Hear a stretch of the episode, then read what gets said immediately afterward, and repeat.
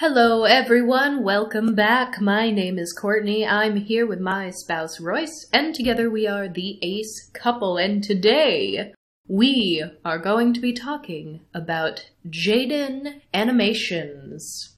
Jaiden is an extremely popular animator on YouTube and she has just very recently made a video explaining that she is aro ace, aromantic and asexual. And we want to take this time to talk a little bit about her video, the things we really, really loved about it, the things that were explained very well, but also just more broadly what this actually means to the Ace communities because we rarely get someone on this big of a scale giving us real world representation. Right. A lot of the people who are out publicly as somewhere on the Ace spectrum are individuals or activists or fictional characters, not really people that exist in an entertainment sort of capacity. Oh yeah, absolutely. Very very few and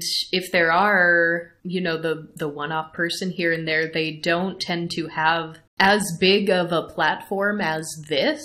So it is just extremely rare and very very notable. And we're going to talk about that and why it's important. And, you know, a, a little bit about the broader reception to this announcement because there was a lot of good, there was a little bad, there was some ugly. That just comes with the territory of any minority sexuality or romantic orientation. But we will get into all of that. And right off the bat, I'm I'm trying very hard not to use the word come out or the phrase come out because Jaiden in her video herself said she doesn't like using come out for herself.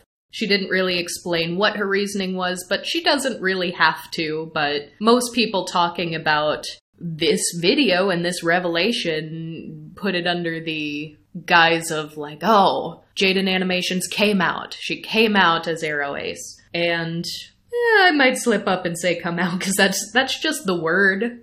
That's just the phrase that we use. But uh, she said she didn't like it. So if I'm intentionally tiptoeing around that word, that is why. But let's just take half a step back and talk about who Jaiden Animations is, because even though she does have a massive platform, I'm sure there are some people who do not know who she is. Because as a YouTuber, that's a very specific sort of niche on the internet that you inhabit. And you can have millions of people watching you and still some people might have just never ever heard of you before. So, for anybody who is not aware, Jaiden Animations has over 11 million subscribers on YouTube. She hasn't been making videos for quite a decade, but she did start making animations on YouTube while she was still a teenager. And as you just sort of scroll through some of her videos and look at some of the viewership on these, some of the newer videos have, you know, 11 million, 12 million, 13 million. But you go back to a year ago, two years ago, and you're getting these massive numbers of people viewing each individual video. There's one that has 44 million views, 25 million views, 35, 33. So all across the board, these are huge numbers that are tuning in to watch her videos.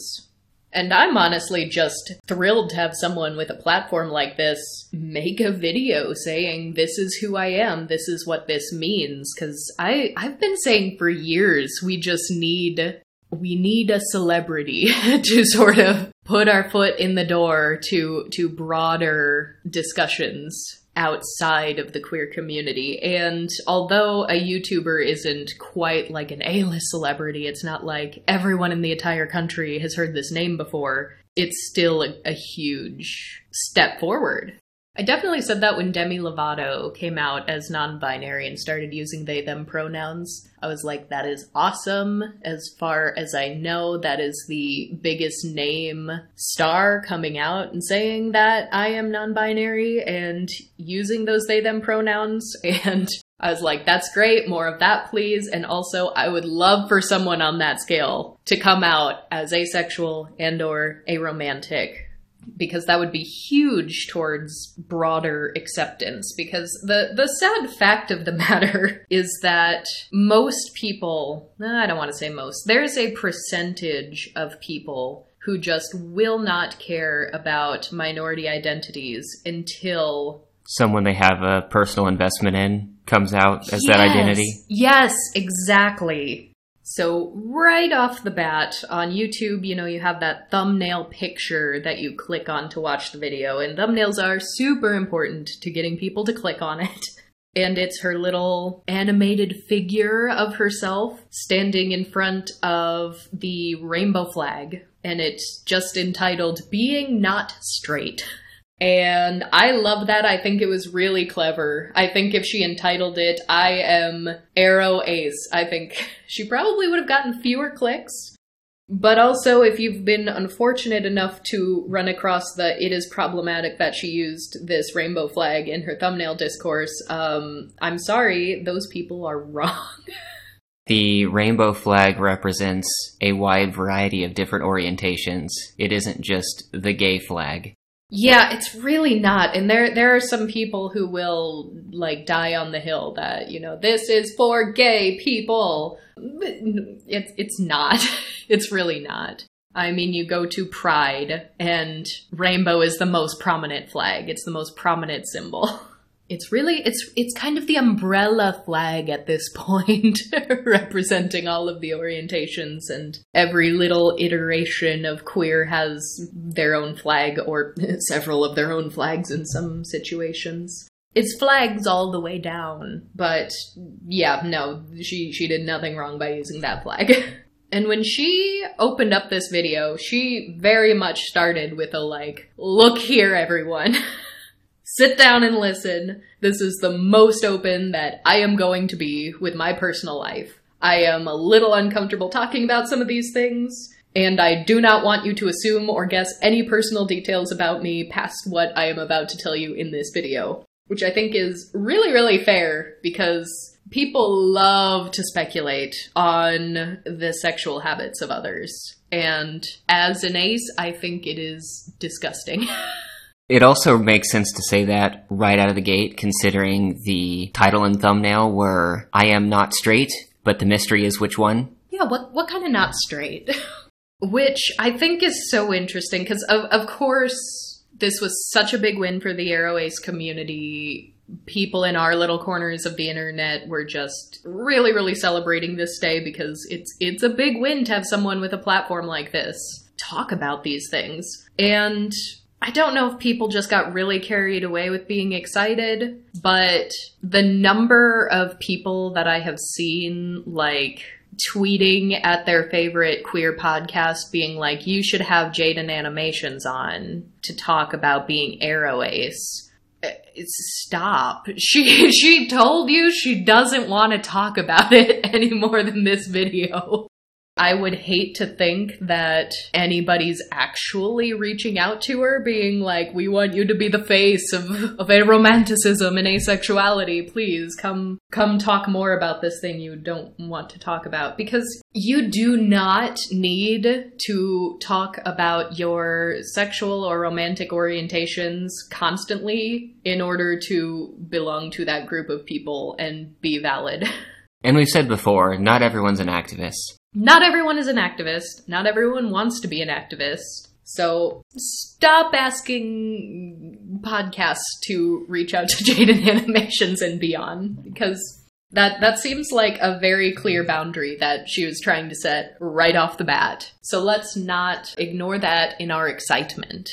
And so she says right off the bat, I am Aro Ace. I'm gonna talk about being aromantic first because it's my favorite. She also definitely mentioned that she is more comfortable talking about it than asexuality. Which seemed to me like being more comfortable talking about not sex things.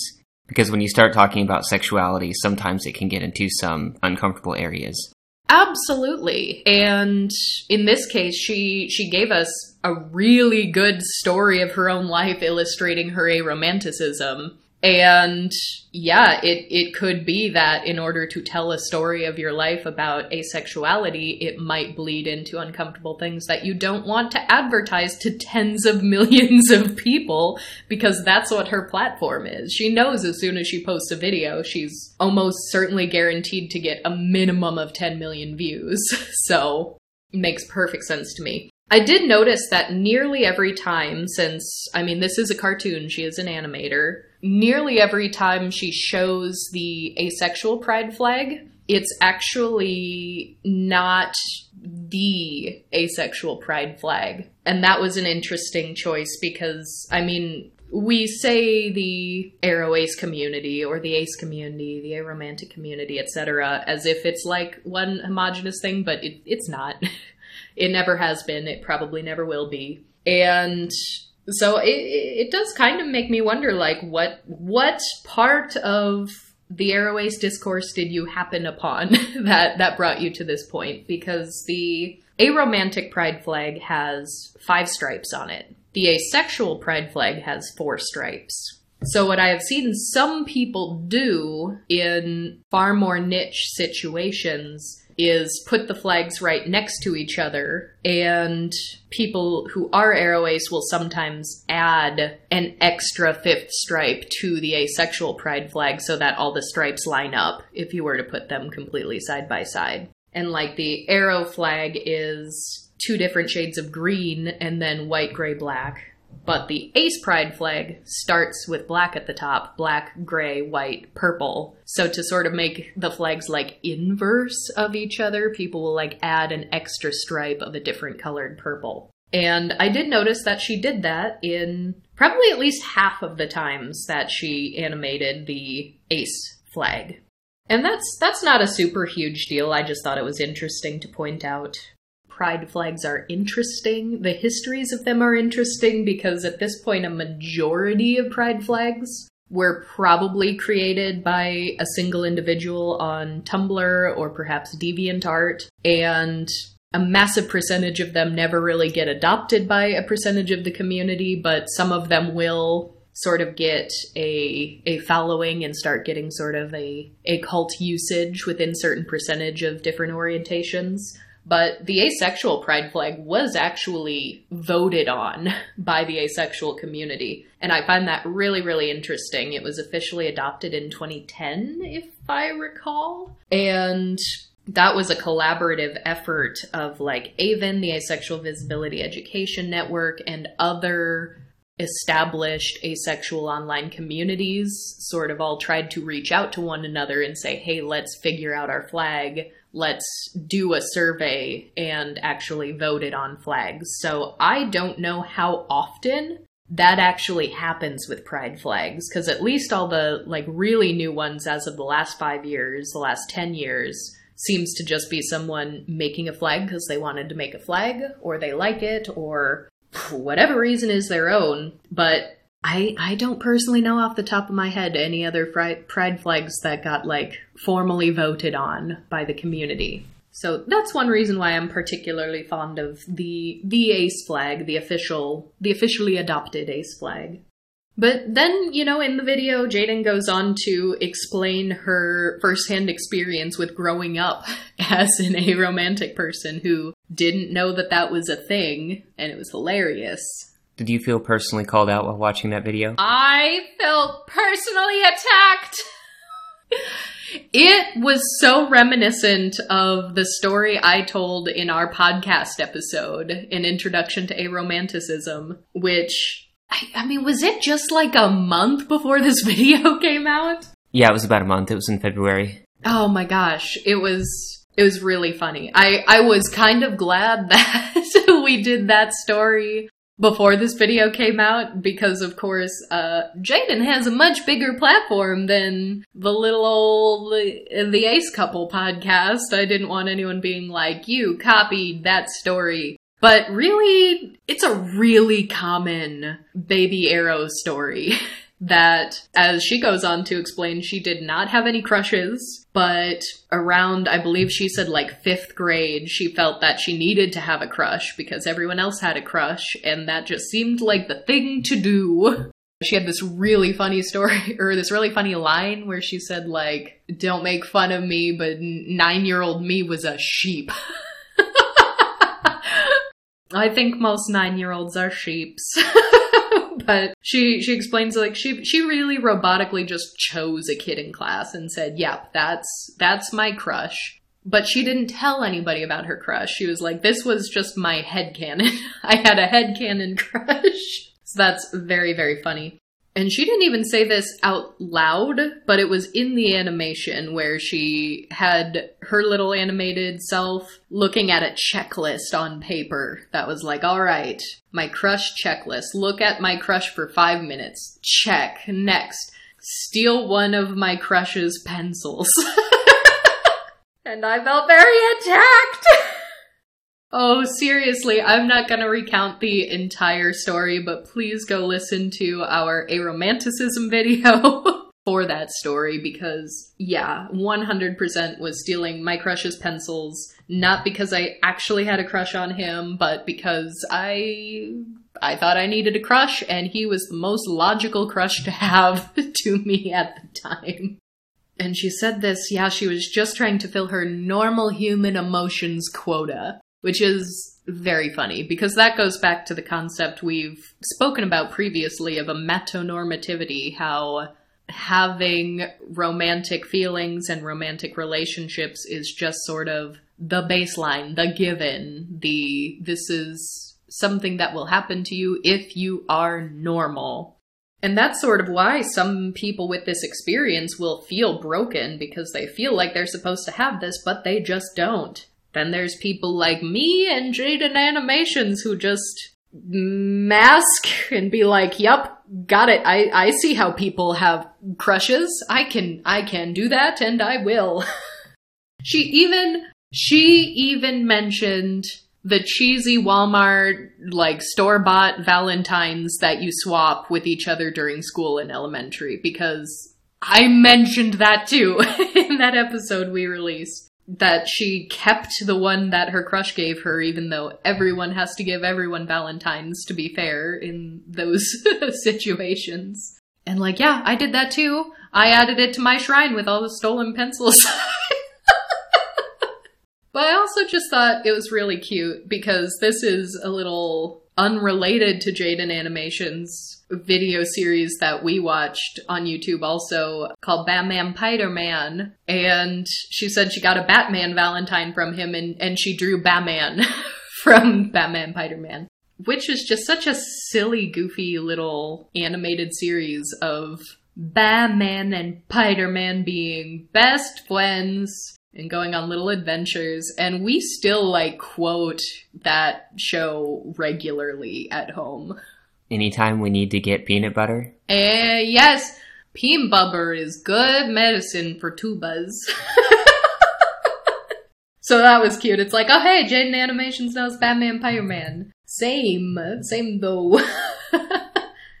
but then, you know, she goes on to talk about middle school. How middle school is where you not only develop crushes, but now, now you do something about the crushes because you're, you're old enough to be in a relationship now, right? Which is something that I think a lot of kids in middle school think. But the middle school version of relationships that do happen are very much a, a facsimile of a real relationship.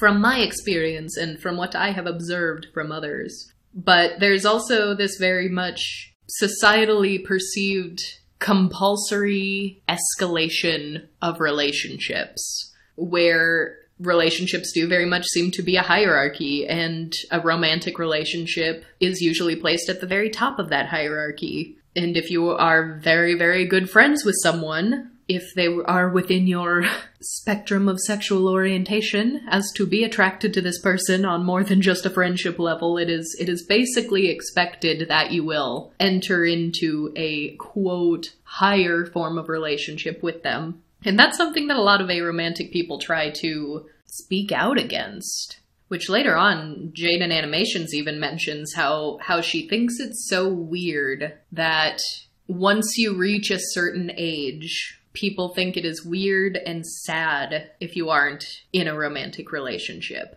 and she she mentioned like yeah why why do you assume that someone is lonely because they don't have a romantic relationship? Because no one looks at a young child and thinks that they're lonely because they aren't in a relationship. And that is a very good point. Not being in a romantic relationship does not equal sad and it does not equal lonely but I liked the way she talked about and animated the sort of sifting through batches of people in middle school. Like I'm I'm seeking my new crush because now is the time where we escalate what we do with our crushes. It's time to act on this instead of just having a head canon of who you like. But she's like, mm, man, unlucky. Did, didn't like anyone. What a shame. And perhaps my favorite line in the whole thing was when she was explaining that she never, in all of kindergarten through 12th grade, thought that anyone was attractive. She did not actually have a real crush on anyone, just these assigned crushes that she decided on. And, and she just walks into a middle of like a school library and just shouts, Why are none of you attractive? Yeah, tell him, Jaiden.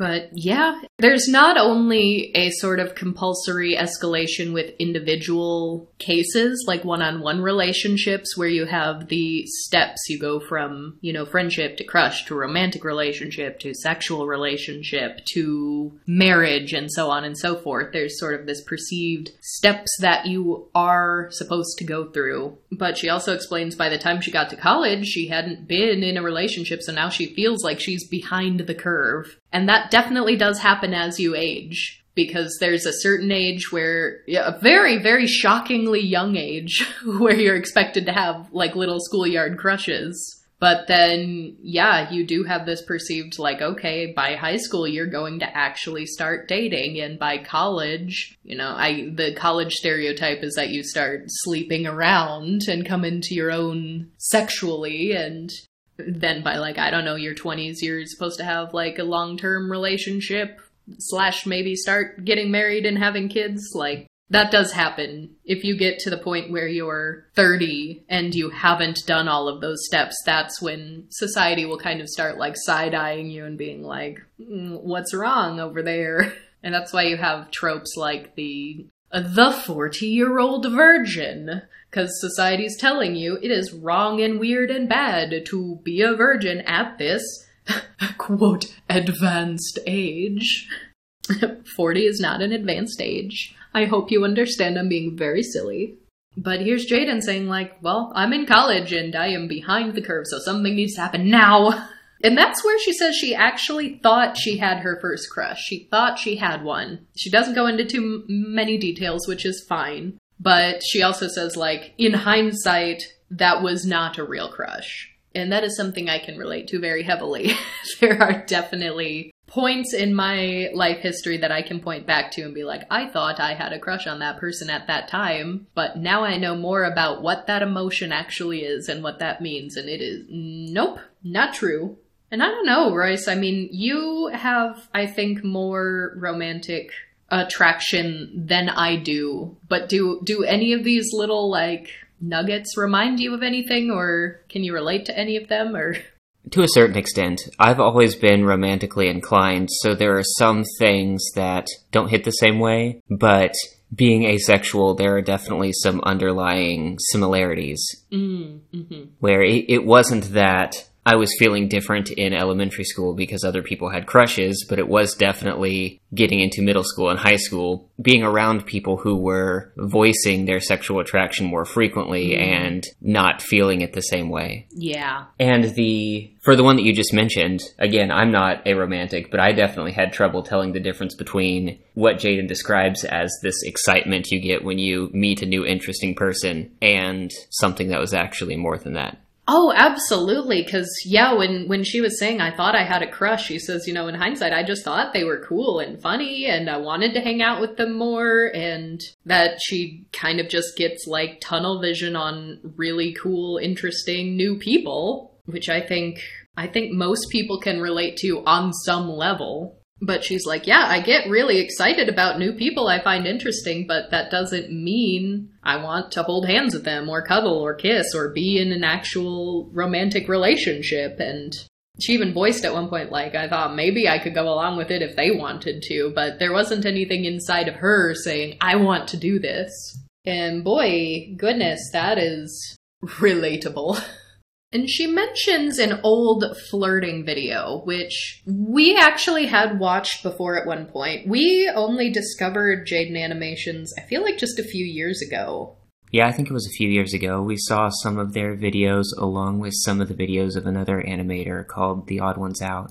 Yeah, and those were kind of the first two people we got introduced to as like YouTube animators. And we discovered them together at the same time, just probably a few years ago. So since it was only a few years ago, maybe we didn't actually watch this flirting video because it was it was like five years ago. I think it came out in 2016. But she said something in this video on not being straight, like back when I made that flirting video, I I didn't realize there was an emotional difference between having crushes and just wanting someone to be your number one best friend.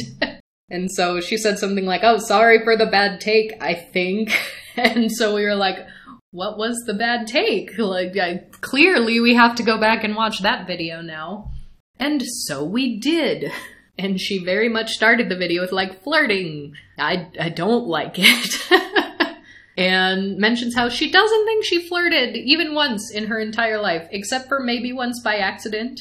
And when she tried to be flirty, it was because she wanted to be like a flirty, confident person, even though she wasn't. But her brain just kind of bullied herself into flirting, which now that we have a more full picture, I can totally understand. She did not want to flirt, but society, and by extension, her brain, and probably some level of just, you know, anxiety, a, a desire to assimilate, just compulsory sexuality all around. She just decided to try flirting once, and apparently it was really awkward and it didn't work, and she didn't like it, and that's about that. But the the bad take that she was talking about, I don't actually think it's a bad take. And maybe, maybe it's just my asexual self, my probably demi-romantic self looking at this, but I have always felt the same way because she's here saying that she doesn't understand why people stop talking to someone because they don't reciprocate romantic feelings. And in this video from 2016, she said it makes no sense. And I, I still think that's bad practice. I I think there are many reasons for that. Sometimes the terms around a breakup aren't always great. Sometimes feelings remain unrequited and that can make it be painful to be around someone. Well, that that's what I think she was going for, like not in a pre-existing relationship where things aren't lining up, but like two friends, one develops relationships for the other and the other doesn't feel the same and like you you just stop talking to that person because they don't love you back. Well, dating doesn't always come from a place of two people who have a bunch of history and were friends first. You can meet someone and almost immediately start dating, and then if it doesn't work out, like, you don't have anything to fall back on. Well, that's true, but, and like, if, if you don't have anything to fall back on, like, you do not need to continue a relationship in any capacity with that person, but she was very much saying like if you are already friends with this person and you already have a lot in common and you already enjoy hanging out with them and you have similar interests but you want a romantic relationship with them and they don't why do you just leave and not continue your friendship? Kind of a thing Right, but the, the attempt to make it more than a friendship can make things weird. There can be bad feelings or unrequited feelings, and sometimes needing to step away, even for just a period of time to get over things, can be enough of a gap that you just never reconcile it. And then there are cases like me where I just can't juggle that many people. well, yeah, then there's you. Well, when if I if we're talking about our own experience here, in my experience, if someone develops romantic and or sexual feelings for me and I do not feel that back. That is something that has happened a lot in my life, but it has never been resolved healthily or amicably because more often than not, when that happens, it is a man who is attracted to me. and more often than not, they will either get really angry and you know intimidating abusive like calling me horrible horrible things all of a sudden. And i think a lot of women can relate to that. Or side b op- option 2 they just like actually double down and convince themselves that they are the best person to be with me and they just will not let it go. And then it becomes like, in extreme cases, I have actually had stalkers who have stalked me for prolonged periods of time, and that is a very, very abusive and unsafe situation. So sometimes it's me needing to be like, you, you can't act like this. I need to step away but it's it has just never been like i'm sorry i don't feel the same way can we still be friends i value your friendship and then they're just like yes cool let's still be friends like it gets abusive in one way or another it's it's not even just a clean break like let's stop talking i don't think that's ever happened so I don't know. Maybe I'm a weird case. I don't think I am because of how many times this has happened to me. But it's never made sense to me. I'm like, whoa, what is it about these feelings that just makes people go completely off the rails? so I don't know. Do do you think that was a bad take? Because here she is in this modern video saying like, okay, I mean, now that I know I'm aromantic, I guess that was a bad take. No, I think she's just speaking from personal experience, and it makes sense that someone who doesn't experience the kind of emotional emotional connection that could cause a relationship misfiring like that to be painful to them personally probably would not understand what that would feel like to another person. Mm-hmm. So yeah, I I, I suppose that makes sense.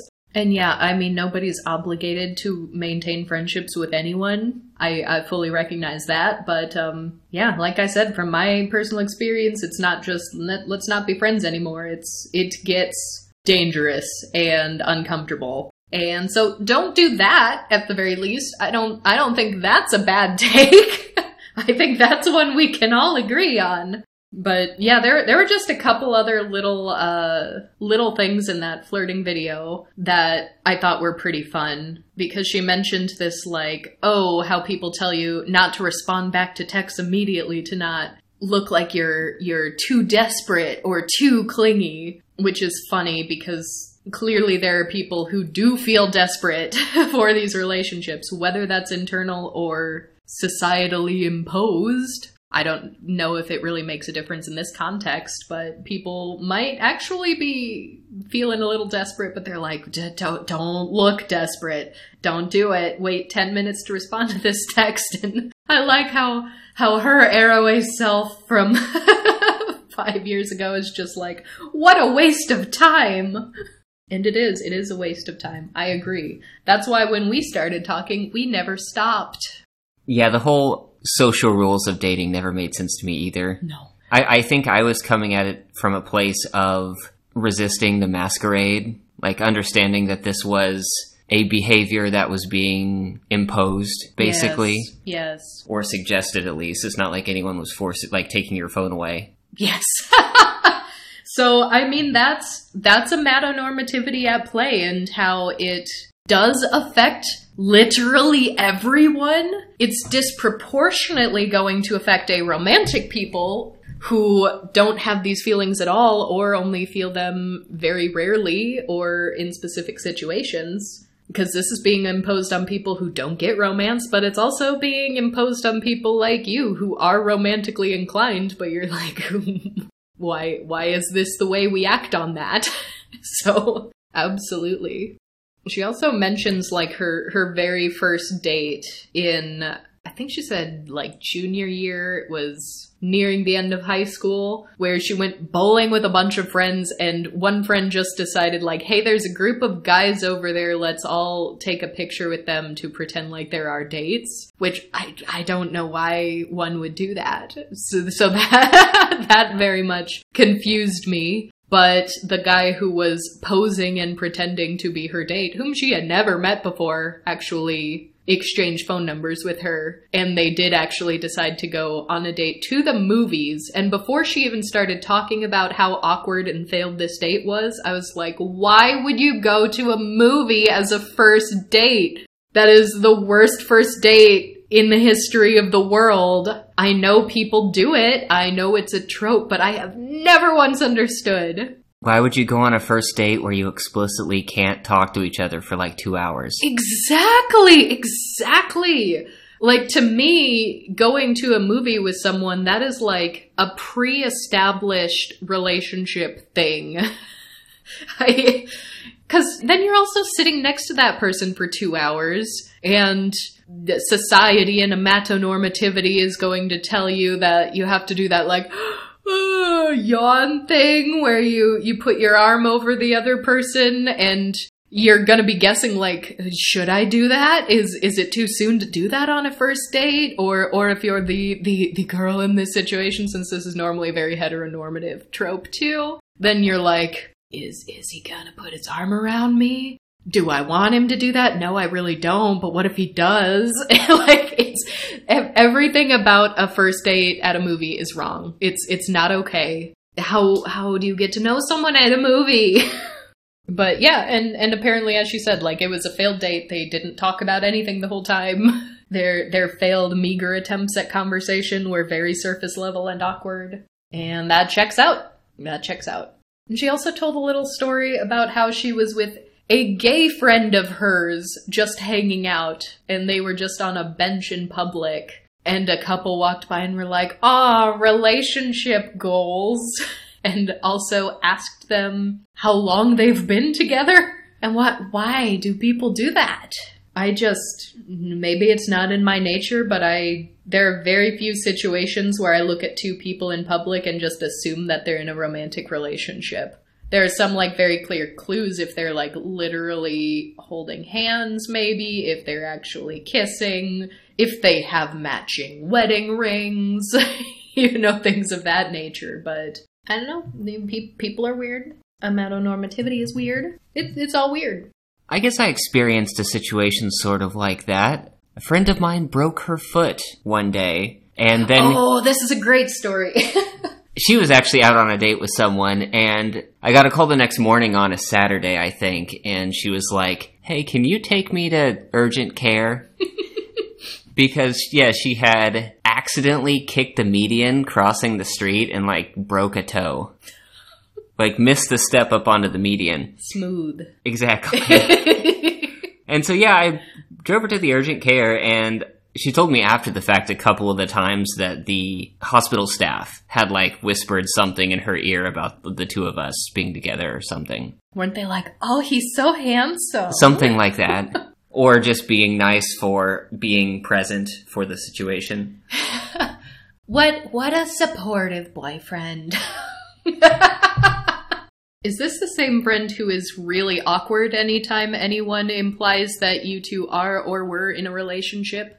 Yeah, you met her once. I met her on multiple occasions, okay. if it's the one I'm thinking of. Yes.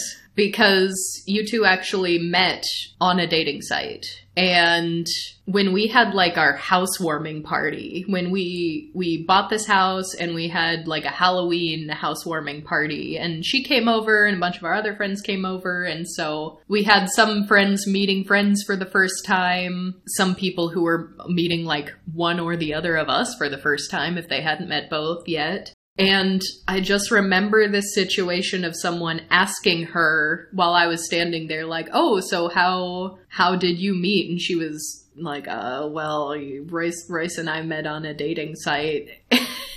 and I already knew this.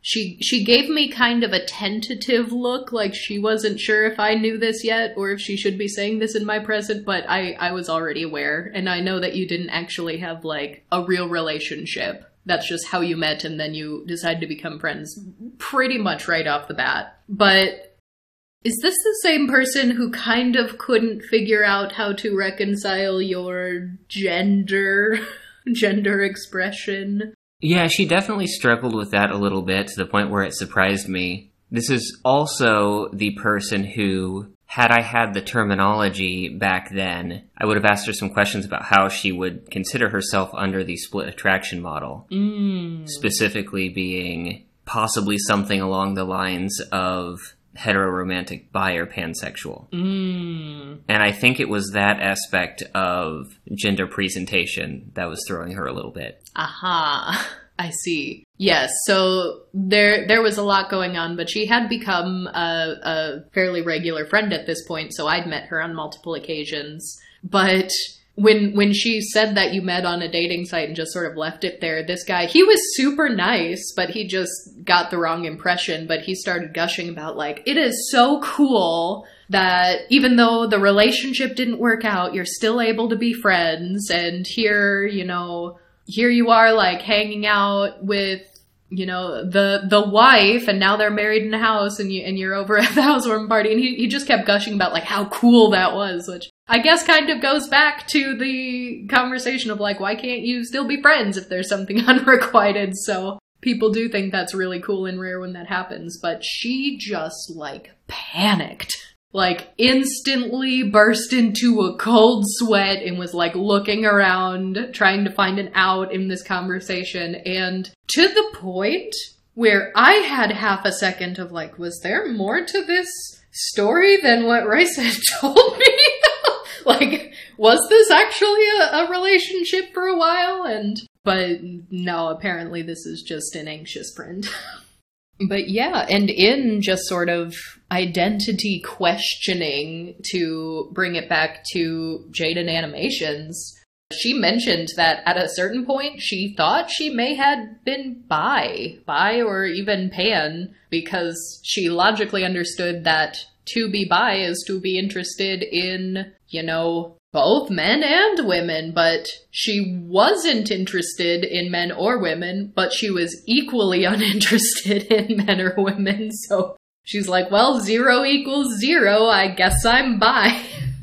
Which is interesting because that wasn't quite my experience because apparently compulsory heteronormativity had its toll on me because I kissed some girls and I didn't like it. And then I kissed some boys and I also didn't like it but I was like, for some reason, still thought I liked guys. I don't, I, I really can't explain that one. Hetero was your default, so unless there was clearly something that overrode that, that's what you fell back to? Pretty much, pretty much. It was, I mean, I hadn't ever been presented with any other option at that point. Which was, you know, pretty much the same reason that Jaiden gave for for thinking that she was bi. So that's a, a very common experience. And it was interesting when she was talking about, you know, dating prospects in the past, how she didn't understand that there were real emotions behind the decision about whether or not to date someone, and that she was just using a logical understanding of the steps and kind of rationalizing with pros and cons. Like, what are the pros of dating this person? What are the cons of it? And just generally treating it like a very transactional give and take kind of situation without the underlying emotion which at least sounds healthier than how I dealt with it. Because if I was not currently partnered, my rule for the longest time was to give everyone a chance. If someone asked me out when I was not in a relationship, my default was at least go on one date and see how it goes. And that led to a lot of shitty dates and a lot of really uncomfortable situations. And I wasted a lot of time and it was a horrible rule and I should have never had it. But yeah, without really experiencing what drastically compels someone to date another, I just kind of had this rule of like be fair to everyone because I didn't want to be the person who's like unfairly turning someone down and like what if this ends up being a good thing? Which considering the fact that it was more men than women that I was being propositioned by, really just means I spent way too much of my life being overly concerned about being too fair to heterosexual men. Zero out of ten, do not recommend. So then she wades into talking about asexuality, which again she kind of reiterates that she's less comfortable talking about this publicly. So she doesn't get very specific about personal experience, but she does very much explain the split attraction model without specifically calling it the split attraction model. But when you see it animated, it was really, really nice and very smooth because you have sort of a sliding scale of romance and a sliding scale of. I think she kept using intimate attraction because she didn't want to say sexual. Yeah, that's what it was. And it was like zero to a hundred on both and she's like playing with these two scales and she's like they aren't necessarily connected. You can have one but not the other. Most people have both. I have none of them and it's just like sliding the scales around as she's explaining that. So i thought that was actually a very good introduction to the concept of the split attraction model because i i reckon in the 12 million people who have viewed this so far that's new information for some And the use of sliding scales on both spectrums Mhm. showed that it wasn't a binary, you have this or you do not. Exactly. And yeah, without getting into detail, she basically just says, Well, I've never been magnetically attracted to the look or shape of a person even once in my life. And that's that's relatable. And she even goes on to explain, you, know, I, I understand the textbook definition of conventional attractiveness. I can say who is attractive based on societal standards, but not from anything that's coming from me. And I did not realize that people were actually just sexually attracted to all these people and that they weren't just exaggerating. And she even says, I especially didn't realize people actually felt that for celebrities, which sounds absolutely exhausting. And oh my goodness, it is. How many times have we been like, man, it's weird when married couples have their like theoretical freebies? Like, if you ever get a chance to sleep with this particular celebrity, you can, even though we don't practice non monogamy. Which just like nothing about that has ever appealed to me. It doesn't feel necessary. I literally have not a single person I would even consider putting on such a list. One of those things I'm destined to never understand. Along with the fuck Mary Kill game. Oh yeah, that game. K- k- hate it. like, do I have to fuck one of them? but yeah, overall, I mean, definitionally, and as something that is very clearly going to be new information for a lot of people. I, I think it was done very, very well. She even explains that, you know, some aces are genuinely turned off by it, some aren't necessarily, and maybe it's because they want to make their partners happy, maybe it is a way for them to feel close to their partners. And she's like, I refuse to say what side of that spectrum I'm on. and it's good to have boundaries, especially when you have a, a platform that big. And she again implores you not to speculate. I don't know at what point she found this vocabulary and started identifying with it, but the definitions that she actually used when she says little to no attraction is very much the new agreed upon definition. It has not been around for that long. But she definitely mentions that, yeah, the words aro and ace gave me tools to describe the things that I've been feeling all along. She also explains how a lot of people who fall under one or both of these spectrums often feel broken, and that is something we hear time and time again. But I think it was really awesome that she said she didn't actually feel that way, and that she felt more empowered and capable, and that she thinks that this is just like the coolest and most confident orientation. I actually wrote down this quote because I liked it so much. She said, Not needing a single gram of romantic or intimate validation from anyone else is so cool. And I love that. It is so cool. And even though some things about being Aro Ace can be difficult sometimes, I think it's important to also emphasize the really good and positive sides. But she does say that even though she is feeling very empowered with these new labels and that she is totally comfortable in her own orientation, she does explain how she did start to feel a bit isolated at the same time. And the animation in it is really cool. Where there's sort of this crack that opens up in the floor in just a room where a bunch of people wearing like a variety of pride flag shirts to illustrate more people in the LGBT community. And uh, a crack opens up and kind of drives a wedge between the Aro and or Ace people and everybody else, and explaining that it can be really isolating because even in the broader queer community, people kind of relate to one another on the grounds that their sexual orientation is different from the societal norm. But Aro Ace people are just kind of like, we don't do that attraction thing of which you speak. Even beyond that, a lot of queer people try to relate to or bond with the heteronormative people on the grounds of experiencing sexual Mm. attraction. hmm Yeah. Love is love, they say. Only if it's the right kind of love, and if that right kind of love is romantic and sexual at the same time. She does mention the uh, the age old line that people like to use against us is that you know sex and or romance is what makes us human. But she's here with the facts. She's here with the bird based facts that many birds mate for life, and that is better than some humans, even. And that all animals, including birds, get frisky because that's how they become not extinct.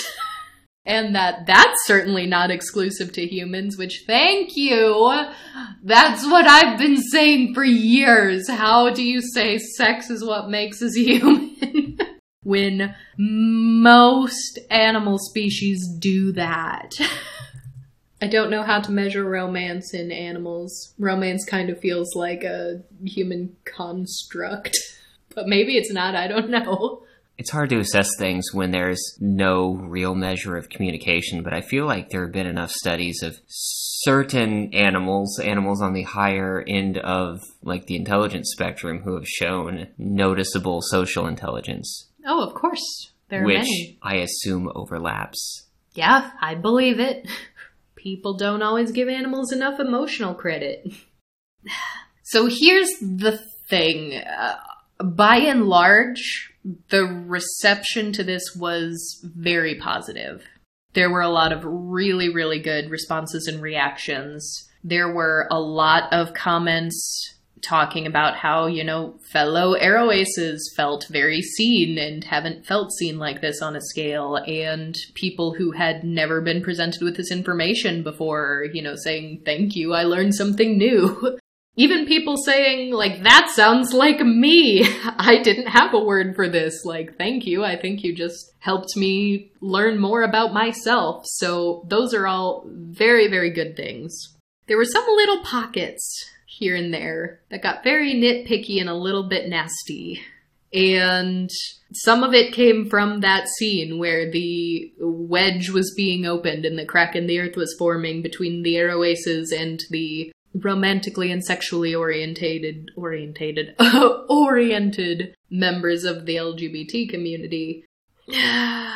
People decided to take this very good video and do a flag discourse about it, which I was quite disappointed to see. The um, flag t-shirts had a variety of different pride flags on them, many of which I doubt the average viewer could point at and identify what they are.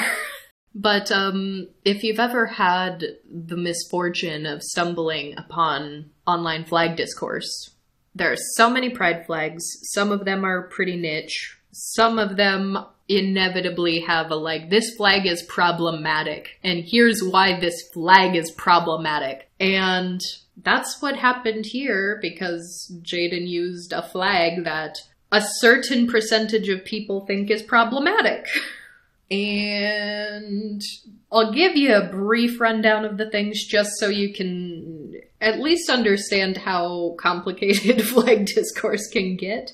Because I'm not going to tell you what the right or wrong answer is or if this flag is or is not problematic because if you ask people who are saying the flag is problematic, they don't all have the same answer. They think they know the truth, but if you ask five different people the same question in flag discourse, you will often get five different answers. But the flag in question is Royce, you might get a kick out of this. I kid you not, it is the MLM flag. What is that? Men loving men. It is not, in fact, multi level marketing. Are there other. I, I have a few words to say about flags in general here in a minute, but are, are there other flags? I'm sure there is a, a gay flag. Is there a gay flag that is already specifically men and distinct from a lesbian flag, or how, how many how many similar overlapping flags are there to this potentially problematic flag? a billion and a half. So yeah, so the MLM flag, the men loving men flag, is basically the the gay man's flag, but it's it's highly problematic. I am told. And I've been told multiple reasons why it's problematic, some of which I have found to be completely debunked, some of which I personally don't see as much of an issue anyway. But flag discourse, man. Basically, there was a WLW flag, which most are telling me predates the MLM flag. So, the women loving women flag is like various shades of pink, essentially. Pinks, reds, purples, fuchsias. Some people call it the lesbian flag. Some people don't call it the lesbian flag, they call it the women loving women flag. And those two groups of people will fight to the death over which one is the more correct way to call that flag. but basically, the MLM flag looks mighty similar to the women loving women flag because they have the same number of stripes. They're just sort of like shades of blue and bluish green instead of shades of pink and pinkish purple. And so some of the people who you ask, why is this flag problematic? will tell you, well, it's because it was stolen from the lesbians. The lesbians made their own flag, and then the gay men copied them, and that is inherently problematic. There are also some people who will tell you that the person who made the MLM flag is a transmed truscum who that's a whole discourse, but basically invalidates trans, trans people who do not medically, surgically transition, etc. Although I found an account claiming to have made the MLM flag and says no, a second account basically stole my flag and tried to make it seem like they made it. And I'm horrified that it was a truscum person who did this, so I will be 100% honest. I did not go deep enough down the rabbit hole to actually fact check any of these claims because I think the actual conversation here is the nature of the discourse rather than what is the actual answer. But so some people are upset about it because of that.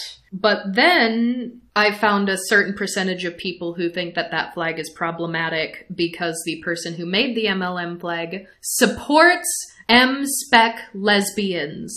Which M spec is one of those words that I have never once heard someone say in real life, in real life queer spaces. but it does stand for multi-sexual spectrum. So that would be the umbrella with which bi people fall under, pan people fall under, etc. So you you have a, a multi-spectrum that isn't just pointing in one single direction.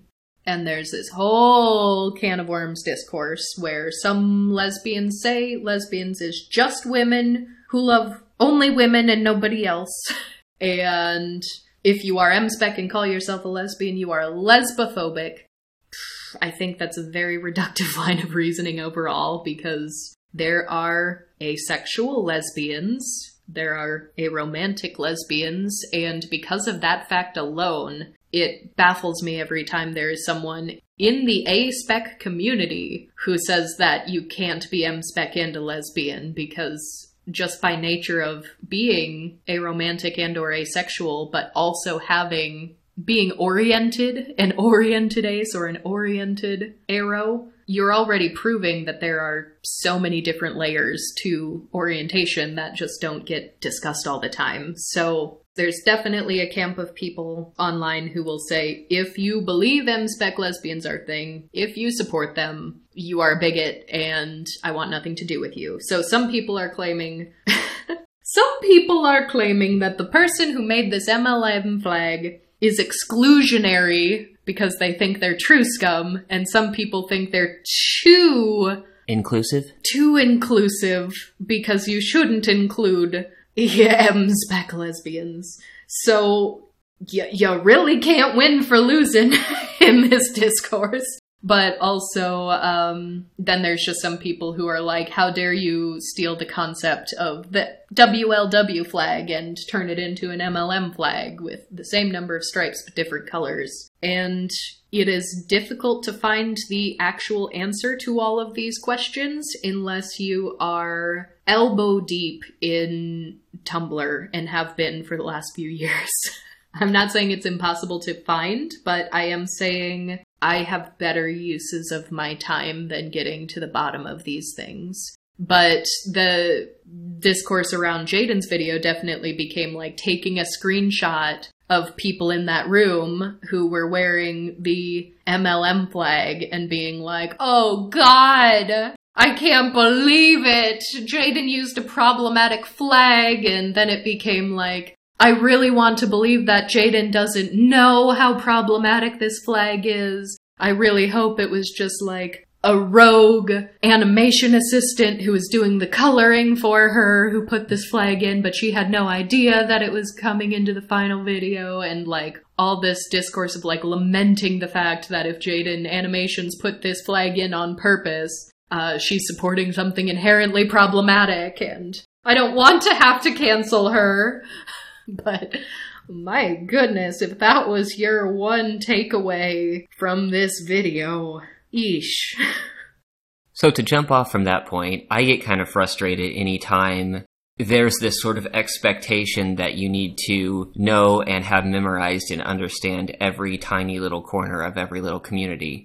Because when it comes to flags, I don't like flags. I don't like most forms of material symbolism. I true. I have never resonated with a symbol. I have never felt represented by an object. And when it comes to the ace flag specifically, I have on multiple occasions looked up the specific RGB color codes to reproduce it in some form. But if you came up to me on the street and were like, quick, describe the ace flag, I'm pretty sure I could come up with the four colors after a moment of thought. I don't know if I could reliably tell you the order. And that's my representative flag, let alone all of the other flags out there. And by the way, did all of you out there know that the name for the color purple in the ace flag is patriarch? Patriarch! Patriarch purple! and and people say men don't get enough representation in the ace community. Ooh, no comment. but if we can have another real quick queer people versus disabilities discussion. Oh, let's hear it. I'm colorblind. I've seen walls of flags before where some of the bands bleed together because the color values are too similar, the, the lightness portion mm-hmm. of the color. I've seen flags where the boundary line vibrates and is physically uncomfortable to look at. I've seen cases where the bands are non-uniform sizes and I have mm. to stare at something really hard because I can't tell if it has a thick band or if there if that one band is actually two different colors and I just can't see the dividing line because the color choices were too similar. And it's gone both ways. You have pointed at lots of flags before and asked me to clarify, like, what color is this, or is this two colors? So some of these flags can be difficult to tell apart. They can be difficult to look at sometimes physically, not as in a, this doesn't meet my taste, but as this appears to be moving because of the colors that were placed right next to each other, and it actually causes eye discomfort. Mm-hmm. Well, because a lot of people making these flags are not familiar with accessibility, and I'd venture a good percentage of them aren't even really versed in color theory because anyone can make a flag at any point. Anyone can put stripes in any size or combination or number of stripes and put colors together. And that's that's not a bad thing that anyone can do that because I fully support people's ability to just be creative and make things. But if if it is representative of an entire community, like there can be some color issues where people cannot see it the way you do. Right. like um, physically. open creatorship is a double-edged sword. You'll get so much more creative things being produced by a community, but not everyone is formally trained to understand all of the ins and outs. Well, in accessibility, I mean, there are even graphic artists who have been to school for such things that don't learn about things from an accessibility perspective either, just because, unfortunately, in schools and education, accessibility is such a low priority and sometimes not present whatsoever. So, yes, all this to say, people totally have any right to use whatever flag that they personally resonate with, but many of these are not officially agreed upon flags. and honestly, like, if you look up, like, the gay men's flag, there are more than just this seven band one that I've seen people online start to call the toothpaste flag. and Why is it called a toothpaste flag? Is that a, a comment on its color palette? Well, here's the color palette. It's, it's blues and whites and Oh, kind, that kind of greenish. that is so- very toothpaste branding. Yeah. Yeah, it's so some people call it the toothpaste flag, but also like it's not the only version of a flag that has those color schemes. There's a five band one that's similar. I've seen three band ones. There are ones where the greens are more like grass green instead of seafoam green, but I mean, it's all over the place. I, I found a post on r slash gay men that's like, here are all the gay men flags, and there are right off the bat. Going back to Tumblr 2016 up till today, there have been 12 at least. At least 12 that have gotten enough attention that they made it onto this list. And sometimes that's just because people don't know that there's already a flag for this and say, hey, I want a flag for this, so I'm gonna make it. And sometimes it's because people hear through the grapevine that something about this flag is problematic. So they're like, well, if this flag's problematic, I have to make a new one so we can have a non problematic flag. And I'll tell you, a time or two I've seen people try to make a very weird edge case for why the asexual flag is problematic, but I am going to firmly stand behind the fact that we had a community survey for this. We voted on the flag as a community in 2010, and it is older than a lot of these new flags coming up because 2016 for some reason seems to be the year of flag discourse because I'm seeing so many flags which were created on Tumblr in 2016 and have continued ever since then. But yeah, it's it's just to me it's very similar vibes to when someone nitpicks like a very specific word or the way you said something because here is someone who although they aren't saying that they like the word coming out, this is functioning very similarly to a coming out video. Where for the first time they are publicly saying, I am aromantic, asexual. Here's what this means to me. Here are my personal stories. Here's a little more about the broad spectrum. And I thought this was important to do, even though I'm uncomfortable with it, just because there isn't a lot of representation out there talking about this for 15 minutes, making a beautiful animation, and your biggest takeaway that you are going to go online and start spreading discourse about is this coloration on this t shirt in this one scene Where there are dozens of other flags. is problematic. It's it's kind of missing the forest for the trees. Like it's it's it's nitpicky. And I don't like that because there were so many good things, so many good things about this video that to derail it with something that really this was not about flags. that was purely a visual choice to have a bunch of people wearing a bunch of flags to just indicate these are all queer people. so, I I will not understand why that got so ugly for a while, but then there were also people who were like, wait, why is that flag problematic? And then I'm seeing like three or four different answers coming at them. It's like, that doesn't help those people who are asking. Or even worse, when they're like, why is this flag problematic? And people are like, just Google it. Like, just just google why why this flag is problematic when i'd venture the average person isn't even looking at that flag knowing what that flag is called in order to google it they're just seeing colors of blue and white in stripes on a shirt and you're saying google why that picture is problematic which I'll say one thing for flag discourse. The flags that get the most discourse are the ones that I can actually pick out of a crowd now because I see enough people griping about them. And I don't know if they're problematic or not, but I know what they're called now. But yeah, that side of, of the discourse aside, she does say something that some loveless aromantics didn't particularly appreciate, which is another thing that I I do see as valid, but perhaps a bit nitpicky because she she says at one point like you know, I think that sex doesn't make people human. I don't think romantic attraction makes people human. If I were to guess what makes people human, it's basic empathy. And I'm not an emotionless monster. Like, I can still love people. I love my family and I love my pets, and it's just platonically.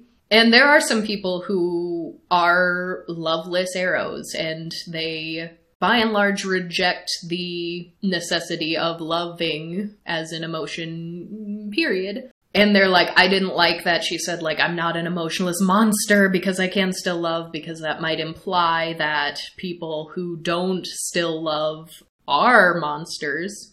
Which I can get to a certain extent. It is it is very reminiscent of what she had just said a minute earlier when she said, you know, this is what makes us human and she just sort of flips the script and uses monster, and we certainly hear both frequently in the aspec community. But I do think she is redeemed by the fact that she outright says that these spectrums are much bigger than you would probably suspect, and she implores everyone to learn more about these spectrums.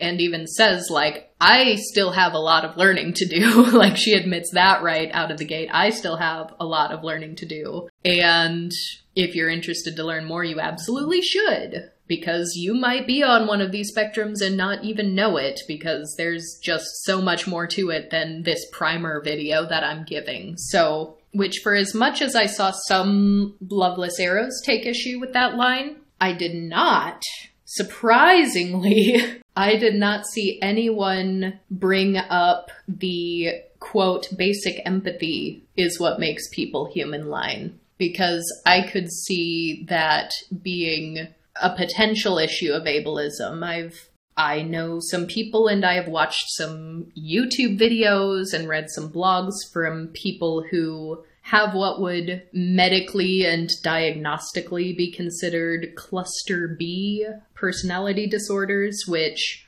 things like narcissistic personality disorder fall under, borderline personality, antisocial personality disorder, things of that nature where you know, the the ableism comes when people are like, "Oh, if you don't have empathy, you are a serial killer and a monster." But actually there are a lot of people who do not experience empathy in the same way as abled neurotypical people do, and that doesn't mean that they're all monsters. It doesn't mean that they're serial killers. And so they I don't I guess just like ba- basic empathy is very broad. It's it's hard to define basic empathy as the thing that makes people human, and it's it's just wrong. it's just another case of learning to not speak in absolutes. Mm, Anytime yeah. you make an absolute statement like that, you're going to be leaving some people out. Yeah, which I'm kind of oddly fascinated just by like the human desire to define one end all be all thing that makes people human. Because, I mean, every time we see that, it's problematic in some way, but people keep doing that. And if they don't think the thing you say makes people humans correct, they'll just make up their own. We like our boxes. We like our boxes. we like everything to fit up into a neatly organized, connected pattern or pile. But we also like to make it based on some kind of like emotion or behavior too because I I never see people take it like the strict like geneticist route. You are a human because your DNA is configured in this manner and you have this many chromosomes. which will be proven false the first time a human brain is digitized. Well, not even everybody has the same number of chromosomes. But like overall, I've also just, I have taken to trying my hardest not to nitpick individual people, especially when they're talking about their own personal experience. Because Jaiden Animations is not a sexuality expert. she is not an activist. She is telling her own personal experience. and the way she feels at this point in time. Now, if this were like a nonprofit organization or a doctor, someone who has some sort of, you know, authority and advocacy who is saying exactly these same things, I would be much more inclined to be like, absolutely not, you cannot say that. because, yeah, at the end of the day, that was one single line in a 15 minute video that was otherwise brilliant and very good and very well done. And I would much rather praise the good than nitpick a single line from someone when they're expressing their own personal experience too. But yeah, it, it was also kind of funny because when we heard Jaiden Animations' Aro Ace and we, we saw this video the day it came out, there was nothing surprising about it. Not even a little bit. Yeah, you had pulled up YouTube and shouted across the house because I was in a different room that the video came out, and I said, "Oh, that makes sense." That makes sense. it it does. It makes sense. I mean, we we watched back in November, November 2021. She made a video about playing weird dating sims, which is a beloved pastime of ours as well. There were definitely clues in there. I mean, she opened that video with like, ah, dating, not a fan. Yeah, I'm pretty sure everyone is familiar with the term gaydar as a general set of behaviors, mannerisms, speech patterns, whatever that is often present in the gay community, which makes sense because the gay community has a history of needing to hide away somewhere safe from the heteronormative community and has thus developed a very strong identifiable culture. And while the ace community hasn't had that thus far, we haven't had ace bars that you can just go out to in any major city. There was one once, literally once, um, in the UK during Pride. There was like I think a beer company, an alcohol company that like reached out to Yasmin Benoit and was like, "Will you partner with us to make an Ace Club during Pride?" And so that happened, but that was that was just a pop up. we don't have any fixtures that I'm aware of.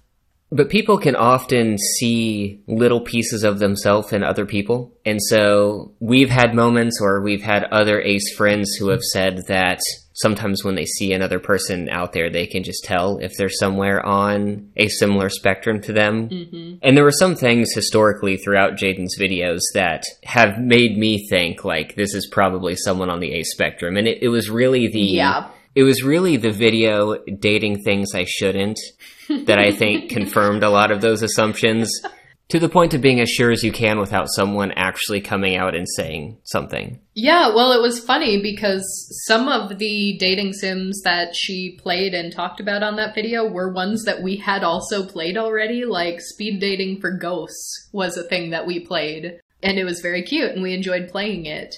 And when we play dating sims, we tend to try to go through all the routes just so we can get like the full picture of the story and all the different characters. But from what Jaiden was rehashing, she was just trying to, you know, actually find a virtual partner.